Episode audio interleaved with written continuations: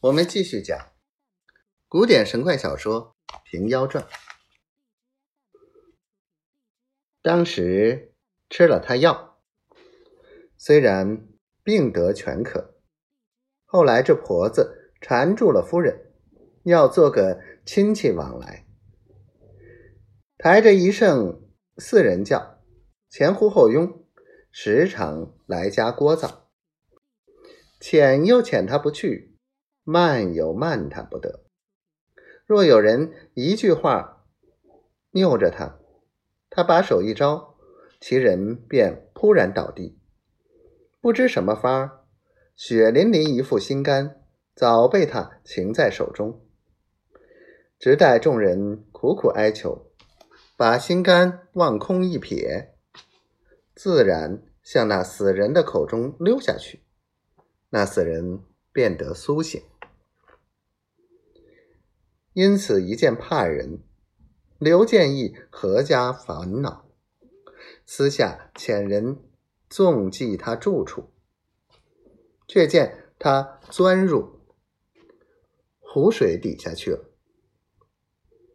你想那湖是什么样水？那水底下怎立得家？必然是个妖怪。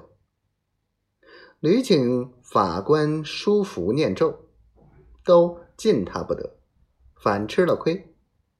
直待南临安老僧请出一位接业尊神，布了天罗地网，遣神将前来，现其本形，乃三尺长一个多年作怪的猕猴。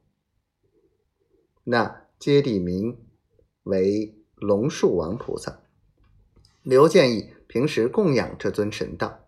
极其至诚，所以今日特来救护，斩妖绝患。诗曰：“人家切莫处猕猴，野性奔驰不可收。莫说灯花成怪异，寻常颇耐是淫偷。”那猕猴四人之形。性最灵巧，就是寻常趴窗上桌，开盘倒瓮，扯袖牵衣，搔狮子，弄鸡巴，气质十分不雅。况且多年，岂不作怪？又有长大一种，其名为猿，尤为皎洁。那猿内又有一种通臂的，两臂相通，随他伸哪一只臂。这边一只就缩回去，做一条臂膊舒将出来，所以善能圆眼登木。人若把箭去射它时，右来右接，左来左接，近来近接，远来远接，全然不怕。还有年深得道的，善晓阴阳，能施符咒，神通广大，不可尽数。